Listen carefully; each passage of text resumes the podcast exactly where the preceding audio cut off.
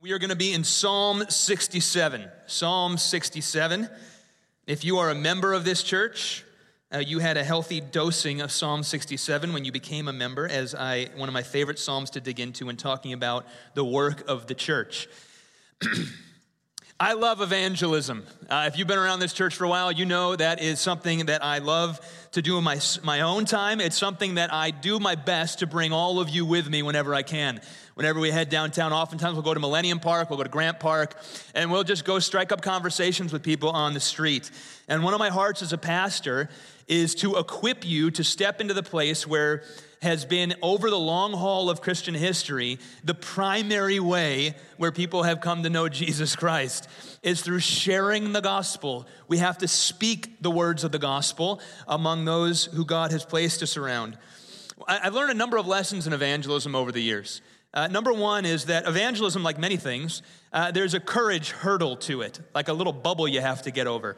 Uh, I remember the very first time I went out sharing the gospel, I think I shared this with you. I got so nervous, I got lockjaw. I could not, I, I, literally, my, my mouth would not open. And I was with some older college students at the time, and, and they saw what was going on and just let me be quiet in the, in the back. Uh, there's a courage hurdle to anything new that we do in life right? Everything takes a, a, little bit of, okay, I'm gonna muscle up in the Lord. I'm gonna step into this thing that God called me into.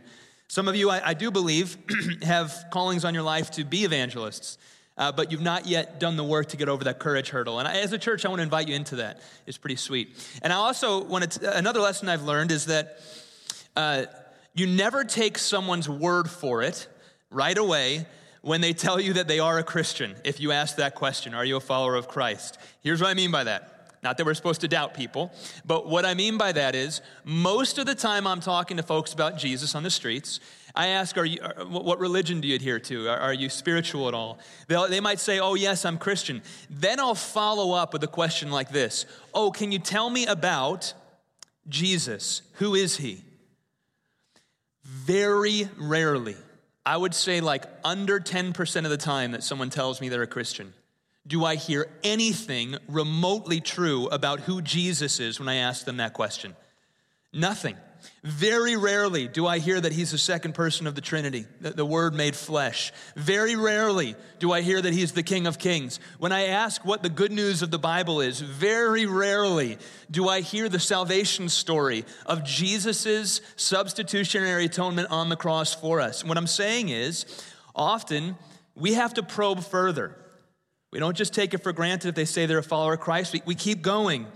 Now, when I get into these conversations, there's, there's one question I, I love to ask when someone tells me they're a Christian, and that's this Can you tell me how being a follower of Jesus has changed your life? Oftentimes, I'll get one of two responses. Uh, one, uh, immediately, some folks will go to negative experiences they've had with Christianity. These are people who are saying they're followers of Christ.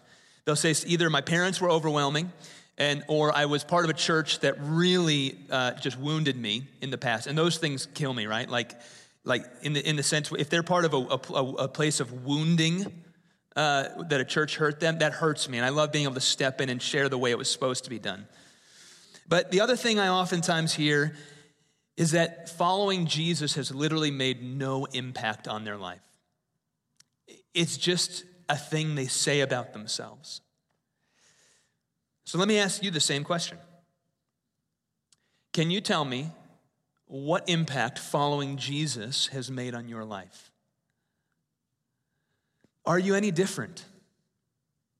Has following Jesus not only changed the way you spend your time, but has it changed your affections? Uh, and I mean, like, like you go deep into who am I? What, what do I desire in this world? What, what, what, are my ambitions and my motivations? What am, I, what am I getting after? Not just where do I spend my time and what do I spend my time doing, but what am I actually about as a person? Have you been changed at that level by Jesus? Has being a Christian actually gone all the way down to the deepest recesses of your core of who you are, your heart, and then changed you from the inside out so the things you do actually are an overflow of a heart changed in the name of Christ? Or are you like those folks I've been describing when I share my when I, when I share Jesus on the streets that really have the honesty to say, you know, following Jesus hasn't changed me all that much. It's had no impact. We're on week three, as I said, of this vision series. And uh, we've spent two weeks being pretty bold. Uh, and what I mean by that is we've touched on some subjects that hopefully have made some people angry in the room. That means I'm doing my job as a preacher. I'm trying to get after our core ambitions. I'm trying to get after what we're about as a church. And I'm trying to mobilize God's army to do the work we've been called to in a city that's falling apart. And the, this city, more than pretty much any city that I'm aware of, and I've been a missionary in, a, in an unreached people group overseas, this city, along with the, that city that I was living in before, needs warriors of the faith not who are going to go out with swords and axes, but who are equipped with the word of God to be salt and light in this city. And so we have this vision statement that we want to pre- proclaim the gospel to all people, all people, all kinds of people, all corners of the city of people, every people, until there is no place left. We want to get after that work. And then we've got this mission. How we do that? Well, there's four core components to it. Hopefully, you've heard this many times now. Well, we make disciples. That means we go out and we help people cross the line. And actually, you move from you were not a follower of Jesus, you were dead in the trespasses of your sins, and then you became a follower of Christ and you were born again into a new living hope, making disciples. How do we do that? We go evangelize. And, I, and then number two, we equip the saints. So we make disciples, equip the saints. That's where, where me and, and, and as a church, we're coming alongside each other with actual programming, actual organization as a church to make sure you know how to do these things. So we're not just warriors kind of loosely, you know, you ever, if you've ever seen like a, in a movie a warrior who doesn't know how to use a sword, he's a danger to himself and everyone around him. We want you to be master swordsmen who know how to use this word of God to be effective in the work God's called you to. We want to send them out. And that's what we talked about last week, getting into the nooks and the crannies of the city. What are we getting after? And if you remember last week, we talked about four core areas fatherlessness, abortion, education, and homelessness. Those are the four things we're pushing hard as a location here. And then we spread far and wide. And what that means is that we need incredible partners like GRIP. We need partners in the city because there's way too much work for any one church or any one ministry to do in this city. And so we labor together. We're about the big C church in this, in this place. We're not about just seeing how many people we can sit in the seats. We're about seeing the Big C church in Chicago grow and multiply and new ministries launched off. We've spoken a lot about what we want to get after and do. And I want to, this third sermon to get after the deeper heart issues. I want to get after the affections of your heart. I, I want to ask the question Are your affections in line with God's affections? and I, I want to be honest with you, the more I ask that question of myself, I continue to find whole areas of my life where they're not. And so this is not like, oh, yeah, I've been a follower of Christ for a long time, I get the drill. I'm, I'm asking you right now if this vision is going to have any legs to it at all. It cannot just be about what we do, it's got to be about the heart underneath, the, the, the foundations and the presuppositions upon which our life is built that then drive the work we do. So I want to I want to highlight today from Psalm 67 two mindset shifts, two affection changes that I believe we need as a church. number one, affection change number one. Your blessings have a God ordained purpose. Your blessings have a God ordained purpose. Psalm 67, let's read verses 1 and 2. May God be gracious to us and bless us and make his face to shine upon us that your way may be known on the earth, your saving power among all the nations. Did you see the so that, the that that, that begins verse 2? May, may God be gracious to us and bless us and make his face shine upon us. Yes, I want all of that. Yes. Why? That, so that your way may be known on earth your saving power among the nations. Now, if, if verse 1 sounds familiar, it means you're a good student of the Old Testament. That comes out in the book of Numbers in the Old Testament. That's the Aaronic blessing where the high priest Aaron, the very first high priest, came down after the Ten Commandments were given, and he stated this blessing over the nation Israel. And that blessing, we find it popping up all through the Bible, both Old and New Testament. We see that this was a wonderful blessing that was to be the type of life and lifestyle that someone who is a child of God should expect. It's the blessing of being a follower of Christ. May God bless you and keep you. The Lord make his face to shine upon you and be gracious to you. The Lord lift up his countenance upon you and give you peace. And the writer of the psalm adjusts that Aaronic blessing and makes it personal. May God be gracious to us. Not that this blessing is just this kind of general statement, it's very personal. When the Lord pours out blessing, it's a very personal pouring out of the blessing into your life. May the Lord bless you and keep you. And when he says blessing, we've talked about this many times, the Lord's blessings come in many, many forms. And I don't want to discount, sometimes the Lord pours abundant blessings into your life in ways that you can't measure with tangibles, right? He, maybe, maybe the Lord has poured out blessings in your life of having resources at your disposal, having networks at your disposal, having a family that loves you, parents that are around in your life. Maybe the Lord has overwhelmingly blessed you with finances Maybe the Lord has blessed you with the ability to get a degree and a mind that can think rightly and, and can process scripture and remember things. Maybe the Lord's blessed you with skill sets and with the ability to articulate or with the ability to write. The Lord's blessings come in many different ways. The Lord make his face to shine upon you. Oh, you know, that language, that's always made me think of this imagery of the warm sun I'm headed on vacation with my wife this week coming up, and I'm excited to get out of the snow, and we are going to be somewhere where the sun is going to be shining warm. And this makes me think about that. It's, the, it's like, would the blessing of the Lord smother you like the warm sun on your skin? Would, would it just be such that you can't escape the presence of the goodness of the Lord coming down on you? And when you recognize it as a follower of Christ, something in your heart beats correctly. It's like you've come into alignment with that which you were made for as the blessing of the Lord just comes over your life. Now, and now as I say that, I, I want to, again, I'm getting to the affections. Have you ever experienced that? See, it's so easy in our modern day for Christianity to become, you know, it's, it's just something you do, it's something you think about, and you forget the warm sun blessing of having your life in alignment with the will of God and feeling the greatness of it. Have you ever felt it? Do you ever just have moments where you pull the car to the side because you've been lost in worship and you just, it's good. It's good. You think about the gospel? You ever come in church on a Sunday and and you didn't even expect it. Maybe you were caught off guard, but suddenly you're singing worship songs and you are lost. You're just, you're lost in the blessing of the Lord. I think many in this church have experienced that because I know you.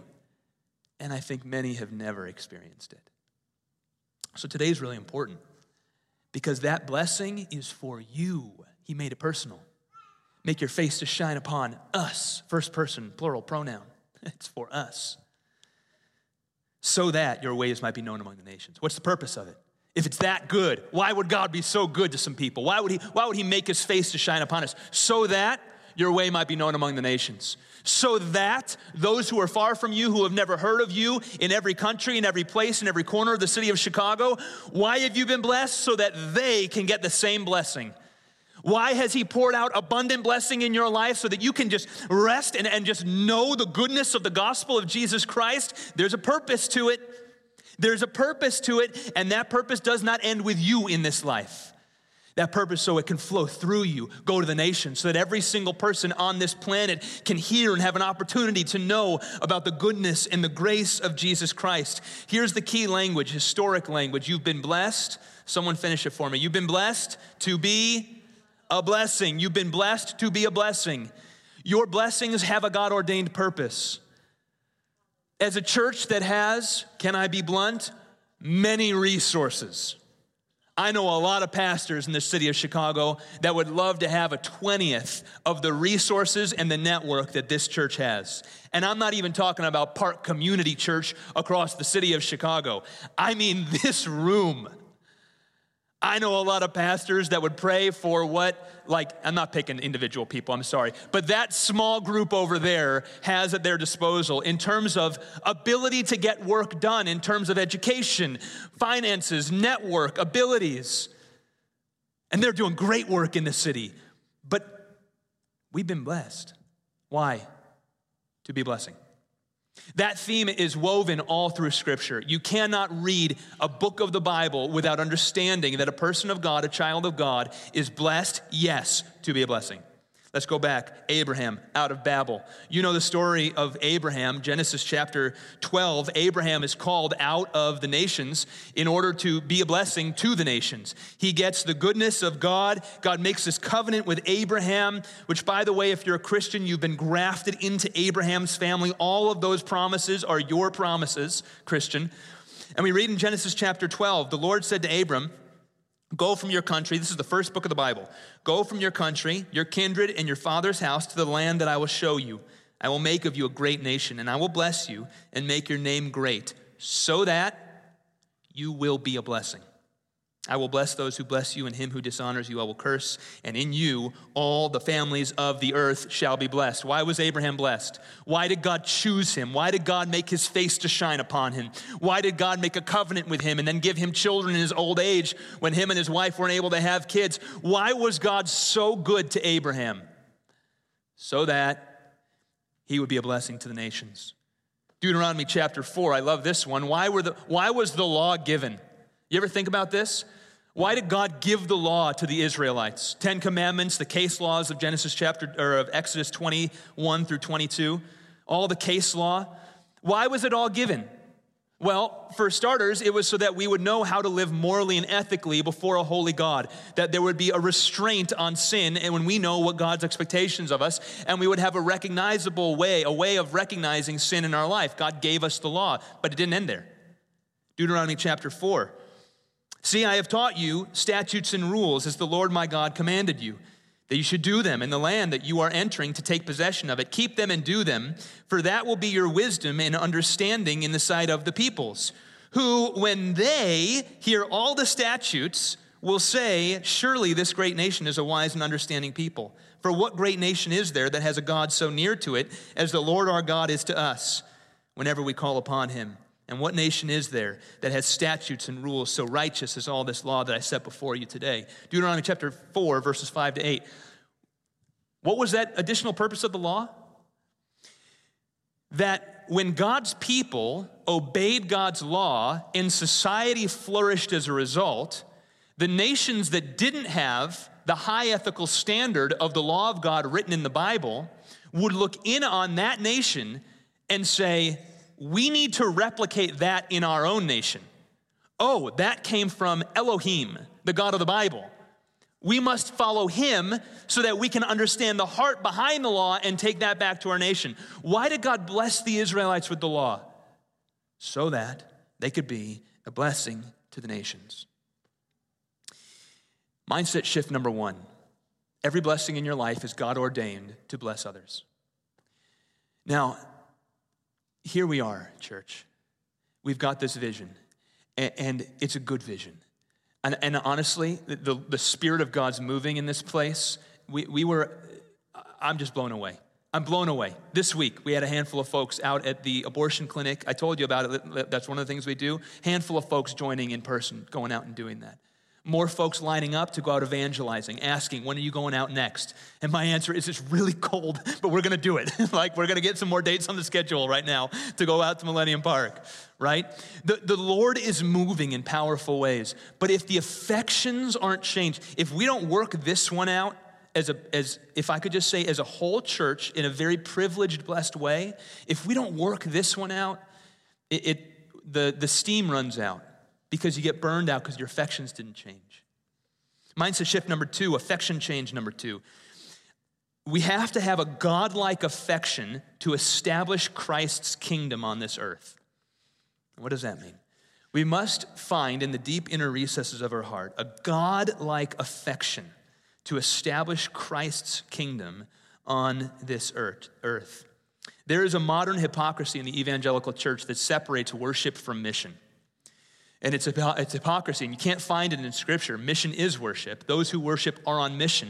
And when you create this dualistic church, this kind of uh, this, this hypocritical church, where it's possible to be a follower of Christ that worships God, that is exemplified as a worship of God, but has almost no missional component to what they're doing in their life, No sacrifice of time, no sacrifice of their money, no sacrifice of their investment in who they're pouring their life into, almost no non believers in their life whatsoever. You have to ask the question is the worship forming what worship is supposed to form in you? Because here's what's supposed to happen as you worship, the goal is to bring your heart into alignment with God's, to bring your mind into alignment with God's, to bring your affections into alignment with God's.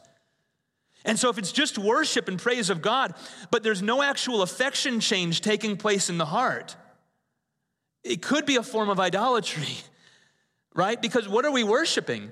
Because if that which we worship is not changing the heart, really what we're worshiping is a version of a religion that's really comfy and satisfies the emotional needs we have to gather with other people and sing.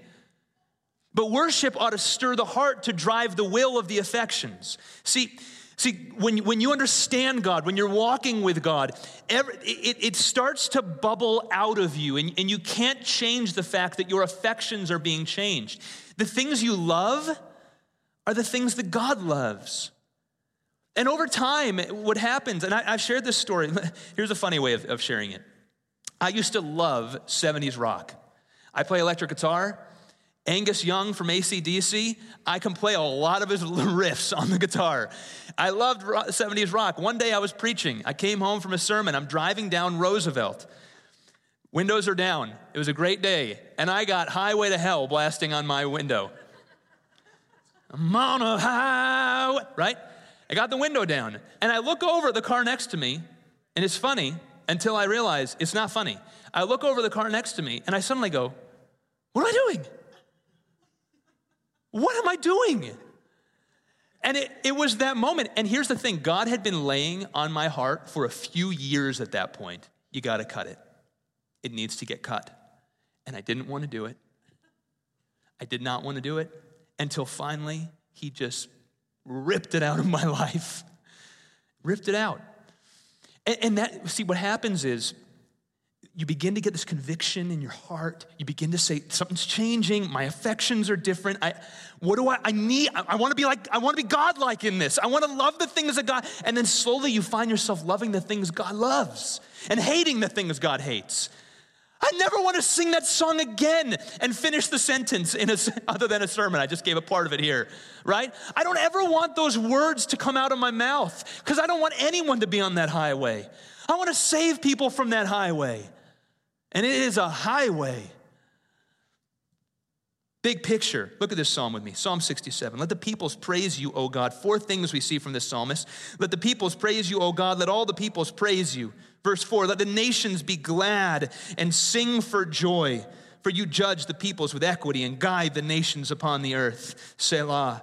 Let the peoples praise you, O God. Let all the peoples praise you. The earth has yielded its increase. God, our God, shall bless us. God shall bless us. Let all the ends of the earth fear him. This psalm is known as the missionary psalm. And I've used this to preach global messages before. Why? Look at it. It's got, I mean, the, the nations are woven through this. One way you know that God's getting a hold of you is when your desire to see the unreached people groups of the globe come to know Christ it is developing in you. And it's not just something your preacher touches on in a handful of sermons throughout a year, but it's something that you look up and you're studying and you got a copy of Operation World. Is that what it's called? Operation World? Yes. You got a copy of Operation World on your desk because it's you go through and it's got the nations and what God's doing in them and you're interested in it. Four things we see. The psalmist has a desire for all the peoples of the earth to know God. Verse 2 that your way may be known on the earth. Does this, are your affections changed in this way? When you see the unreached peoples of our city of Chicago, your unreached neighbors, is there a, a an affection in you that says, I, I, want, I genuinely want them to know the Lord? It, it's, it's, it's not just something I say, like my heart burns and yearns for it. These are the foundations, these are the presuppositions that maintain a ministry. He wanted them to know God. Number two, a desire for the nations to praise God. Verse three, let the peoples praise thee, right? Do you have a vision, a, Revelation chapter seven vision for how good life is when the peoples praise God? Revelation 7, verses 9 to 10. After this I looked, and behold, a great multitude that no one could number from every nation all tribes and peoples and languages standing before the throne and before the Lamb, clothed in white robes, with palm branches in their hands, and crying out with a loud voice Salvation belongs to our God who sits on the throne and to the Lamb. See, there's this vision of the peoples gathered before the throne of God, sing praises to God. And, and, and my question is does that like make your heart beat faster? And if it does, what should be taking place is you're, you're, you're moving in your life to participate in seeing that change. Who doesn't know the Lord around you? I want them not only to know Him, but to praise Him, make Him Lord of their life. Number three, a desire for the nations to enjoy God. That's verse four. Let the nations be glad and sing for joy. See, following God is the greatest, is the greatest joy there is on this planet. Being a son and a daughter of the king, being a follower of Jesus, knowing the gospel has forgiven you for all of your sins because of what Jesus has done on the cross for you, there is no greater joy there's no greater joy. That is the, that is the ultimate in this life of walking in the fullness of the gospel and knowing that nothing can separate you from the love of God because there's therefore now no condemnation for those who are in Christ Jesus. That's the pinnacle. That's the great joy we have in this life. And every other happiness, every other joy finds its fullness as a shadow in the substance of the fullness of the gospel that we have as followers of Christ. And this psalmist doesn't just want to store that, right? He's blessed to be a blessing. He wants the unreached people groups around him to enjoy God to the degree that he does. Number four, a desire for the nations to fear God. Verse seven, that all the ends of the earth will fear him. They, don't just want he, he doesn't just want the nations to know a general, like generally there is a God that exists. He wants them to know God on his terms, who he is. That there is a God that is full of love and full of justice, and he will have justice for every sin and every crime ever committed on this planet. They, they want him to have a reverence for the holiness of God, that they would see God and have their eyes open and say, How could I even how could I have ever presumed to take a breath without an awareness that the God over all creation is over it all? And I robbed him of his glory by denying him the praise he was owed for that breath. He, they want, he wants the nations to have a proper fear of the Lord. See, this verse, these verses, this psalm, is showing us that, that to follow God is to have the affections brought into alignment with God's affections. And in a busy world, that, that is like the one we're living in right now, where we are distracted by a thousand things.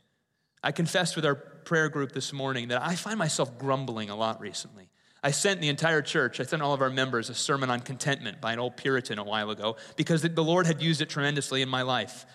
Eh, because I find myself grumbling. What am I grumbling about? I'm grumbling about schools. I'm grumbling about COVID. I'm grumbling about masks. I'm grumbling about uh, restaurant policies. I'm, right?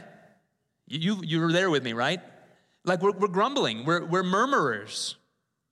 I am, and I am confessing, I'm repenting, I'm in a process of repenting before the Lord because because I want my affections to be brought in alignment with God's, and I don't want to be overwhelmed by that which I grumble by. I want to be overwhelmed by the blessings I've received in the gospel. And then I want my eyes to see the world the way Jesus does, so that I might be an ambassador for Christ. That was the first sermon in this vision statement that we've been called to something much bigger than ourselves, much bigger than our little issues that we face. Jonathan Edwards one of the great Puritan preachers from American history, had a, uh, he was part of what was called the Great Awakening in American history. It t- took place shortly before the Civil War. The Lord used this Great Awakening to bring the gospel to 80% of the people that lived in uh, New England at the time. It was incredible. He used Jonathan Edwards mightily as well as a few other men at the time. Jonathan Edwards wrote, wrote in his diary what took place the day the, awa- the awakening launched out in his church. So let me explain this. Sometimes God moves in such a way that we call it revival. And what revival is, is when the Spirit of God is moving among a people so drastically, it's like a tsunami coming over a city. No one escapes it. And the Spirit of God is bringing people to Jesus right, left, and center. And, and, and, you can't explain it other than you're just watching a tsunami of the Holy Spirit go over the city. And then you realize, I'm a Christian. I got some work to do equipping everyone that just became a follower of Christ. That's happened multiple times in this country. The Great Awakening was one of them. Jonathan Edwards recorded what happened in his, in his congregation and all around him. And he's got this great part in his journal where he records what happened in his wife's life. In his wife's life. Now, she was already a follower of Christ, but as this great awakening took place, something new was stirred up in her. This is a bit of a longer quote. Let me read it to you. An extraordinary sense of the awful majesty, greatness, and holiness of God, a sense of the glorious, unsearchable, unerring wisdom of God and his works, a sweet rejoicing of soul at the thoughts of God, being infinitely and unchangeably happy, and an exulting gladness of heart that God is self sufficient and infinitely above all dependence and reigns over all and does his will with absolute and uncontrollable power and sovereignty and it, with a universal benevolence to mankind, with a longing, as it were, to embrace the whole world in the arms of pity and love. She had a vehement and constant desire for the setting up of Christ's kingdom through the earth. Let me read that sentence again. She had a vehement and constant desire for the setting up of Christ's kingdom through the earth as a kingdom of holiness, purity, love, peace, and happiness to mankind. The strength was very often taken away with longings that others might love God more. This is this when God takes over, this is what happens. She was overwhelmed with a desire for that others might love God more and serve God better and have more of his comfortable presence. A compassionate love towards fellow creatures a daily sensible doing and suffering everything for God, eating, working, sleeping, and bearing pain and trouble for God, and doing all as the service of love with a continual, uninterrupted cheerfulness, peace, and joy. Then he finishes by saying, Oh, how good is it to work for God in the daytime and at night to lie down under his smiles. So, if you noticed as I read that quote, the first half was a personal awareness of my affections have been changed to just bask in the ironic blessing of God's holiness over me.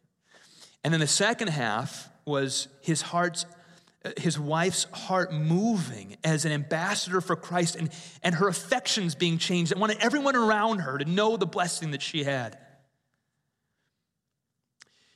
That's what I want to see take place in this church. And, and, and I trust and I believe God can do it the same way He's done it in the past. We're, we're very good. You know, when I give a call to something and say, this needs to get done, right? Like, we, we need to get after it, we're typically very, we're pretty good at it. Like, for example, I'll just put a call out there right now. We need 20 more volunteers in our children's ministry, okay? Right?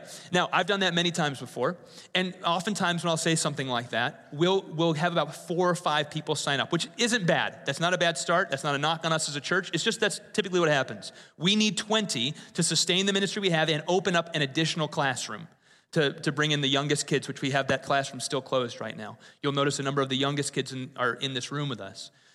And, and so we need 20 more. Now, here's what happens. If I just say we need 20 more and you feel guilty that you should do it, We'll have a handful of sign up, and then eventually the steam will fade, and many of those who signed up will eventually back out after four or five months.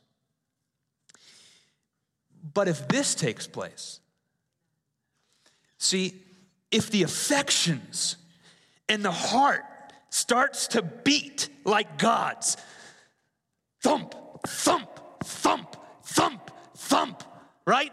And you are just beating like God beats, then it sustains. Then you move. Because I got a bunch of kids over there who have not made decisions to trust in Jesus yet, and the closest mission field you have is on the other side of that wall. Thump, thump, thump for God's heart. See, when you know the Lord and He's taken control of you and the Spirit's moving, you beat for the things that God beats for. And we know what He beats for because it's all through Scripture. Vision, vision, vision, vision, vision. And unless the heart's beating for what God beats for, it all fades away real quickly, as quick as we established it. He's calling you to more. He's inviting you into more. He's calling you to be the church. You are in battle, church militant. That's what the reformers called it. You know why? Because they knew that, the, that they were living in a perverse and broken generation. And that they were the church, and the answer to the perversion and the brokenness of the generation they were living in was the church being the church and establishing the right way to do it, calling out sin where they saw it, and not letting brokenness and perversion get away without the church saying, Let me show you how God does it. And then the nations look in on the way God does it, and they say, Surely God is among them. Deuteronomy chapter 4. See, courage boldness, sustaining ministry, church militant mentality, that thing that built nations, if you don't get the heart in line with God's heart, it's all just doing out of guilt and obligation. God wants your heart. Now, how, how, do, you, how do you get there? Like, like, how do we put that into practice? There, there's a great, wonderful book by a man named Richard Lovelace called Dynamics of Spiritual Life. I'm taking my staff, our staff team, through an abbreviated version of that book. But in that book, he lays out what he calls the preconditions for revival. What are the things that, if, if you don't get these things in order, no, no actual movement of the Spirit is going to sustain generationally, right? So, what are those things that you got to get these things in order as preconditions before you can even talk about equipping the church and, and going out and doing these things?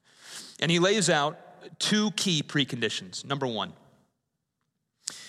there must be a firm belief in the awareness of God's holiness. Now, when he talks about the awareness of God's holiness, he lays out two things. Number one, God's justice, and number two, his love. And you can keep that up behind me as I go through this. Number two, you have to have an awareness of the depth of sin, both in yourself and in the world. And Richard Lovelace says if you, if you, if you lay this foundation, and if your people genuinely, truly own this as their heart's affections, as understanding the biblical worldview, then when awakening comes, then when the Spirit moves, it's got tracks to run on. An awareness of God's holiness. Now, we speak about this often. An awareness of God's holiness, both in His justice and His love. God is sovereign over all of creation. He is to be feared over all of creation. He is not to be tampered with. And his justice is such that there is justice for sin. When I say that I've been grumbling recently, I realize that the cost of that grumbling was Jesus on the cross. And that's not a light thing. Have you ever taken time to reflect on the crucifixion? And, and, the, and what he endured for you? For the slightest of our sins that would separate us from God for all eternity. Justice is justice because justice originates with God. Psalm 89. Justice and righteousness are the foundation of his throne. We have a definition of justice because it emanates from God. Any definition of justice that comes from another place besides the throne of God is not justice. But we have justice, and He will have justice for sin. He is God, and judgment will come. And on that day, you will either be in Christ or you will be on your own. And if you are on your own, that day will not go well for you because you have committed sins before a holy God. He has justice, and He has love. And the two places where that, that justice and that love come into a perfect, perfect, just explosion is on the cross where God's justice and God's love are, are put together. God's justice is poured out on one man rather than making you pay the debt for your own sin. He places it all on the shoulders of Jesus Christ as a substitute for you. And his love then pours out to you as a free gift of grace. It says, if you place your faith in Jesus, you no longer have to carry the debt of your sin. You place your faith in Jesus, by grace you will be saved not by any works you could ever do, not because you, you mustered up the faith, not because you went and you volunteered in the right places, but simply because Jesus has poured his love out to you. His justice and love are met at the cross. That's his holiness. But then we got to have an understanding of the depth of sin, both in ourselves as well as in society in ourselves, hopefully, you're taking the time, church, to actually do the hard work of hating the sin that you see in yourself. And if any of you say you've already got it all out of you, you haven't been doing the homework of prayer. God's got more work to do to root out sin in your life. No one is without sin. We live in this bizarre universe right now where we've taken the Bible and, and then we've created a, a new Bible for society, a secular Bible. And the secular Bible reads like this the, the, the most important thing in this world is the authentic you. You can trace this back to Sigmund Freud. The most important thing in this life is, is the most authentic you. And we got to do all the Sigmund Freudian stuff to understand who you really are at your inner being and, and cast off all the things that hold you down from being the authentic you. Because if you can just get to the authentic you, then you'll find joy, then you'll find happiness. That's Freud's Bible. He was an atheist who hated Christian religion, and he had a drastically perverted way of looking at the world. I'll let you look that up on your own time. But when you see the scriptures, you realize it's not the authentic you that brings life. You see, the authentic you is one that's fully corrupted by sin in all your ways of thinking. And what we need is not salvation from within, finding the authentic you. What we need is salvation from Christ on the cross, receiving some salvation from outside of us. Because on our own, we're on a highway to hell. But when Christ gets a hold of you, he's secured heaven for all eternity. And then we hate sin in the world. We, we begin to hate sin in ourselves, and we genuinely hate it. We, we, we, we moan over it, but then we receive the gospel, and we know that God is good even in the midst of our sin. And then we see sin in the world. We don't need to look too far to find that. Over 800 murders in Chicago last year. A society and a school system that is normalizing hypersexuality in our youth and elementary students. I, I, I have you wept over that yet? Because I send those news articles to you almost every week. I mean, a society and a school system that's incentivizing and promoting transgender ideology, which has led to a drastic rise in the number of suicides and suicide attempts among adults and youth. See, I think what happens is we get callous to these news articles and we begin to think that that's normal. And, and we need to hate sin in society so much that we realize we are the answer to step into the brokenness. This is why Richard Lovelace is saying you have to have a foundation of holiness of God and then an awareness of sin. Satanic statues of demonic pedophiliac false gods set up in state legislators, Illinois. Did you see that news article? See, did, did you hate that? Did, did you think it was funny when you saw the statue of the goat in the Illinois state legislature? That's a pedophiliac satanic symbol. I don't know if you knew that. In Illinois state legislature. See, did you hate it? Because what happens is we see so many of these news articles that we just become jaded to it. You gotta hate it. See, when you get the foundations right, when you get the foundations, then, then the tracks are laid down, and then the Spirit moves, and the list goes on and on and on. We don't, we don't have to turn the news articles that far to see society is full of sin, we're full of sin, the gospel's good, and the Spirit of God can move so powerfully at any second. I want to make sure the foundation's laid right. Church vision, right? Where are we going? We've got this wonderful vision of what God's doing. And I, I want to stir us today. My heart, my heart today is that you would see the heart of God, that every blessing you have in your life, it, has a purpose to it. You're, you're not here on accident. You got a purpose, you got a reason. And it's not so you can just sit in the blessings and just enjoy them personally. Yes, they're to enjoy. Yes, God is good. Yes, all of that, but they have a purpose. Go, move, but do it in such a way that you see your heart coming into alignment with that of God's. And as you move, you will experience something that I believe this church has yet to experience. I believe you'll experience the power of the Holy Spirit behind your ministry in a way that you it just leaves you breathless, catching up with what God's doing. Pray with me.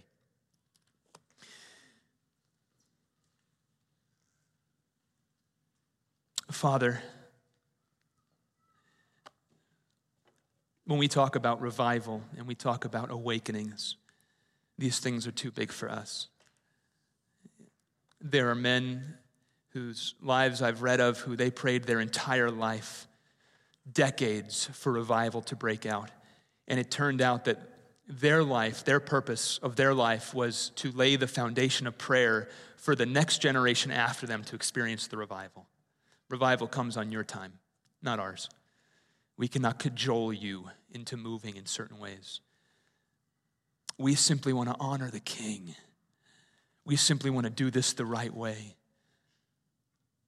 And Lord, we want to be that church militant again, like those reformers who were not content to let society decay around them because they knew they had that which could support a better way of doing things. We want to step into brokenness.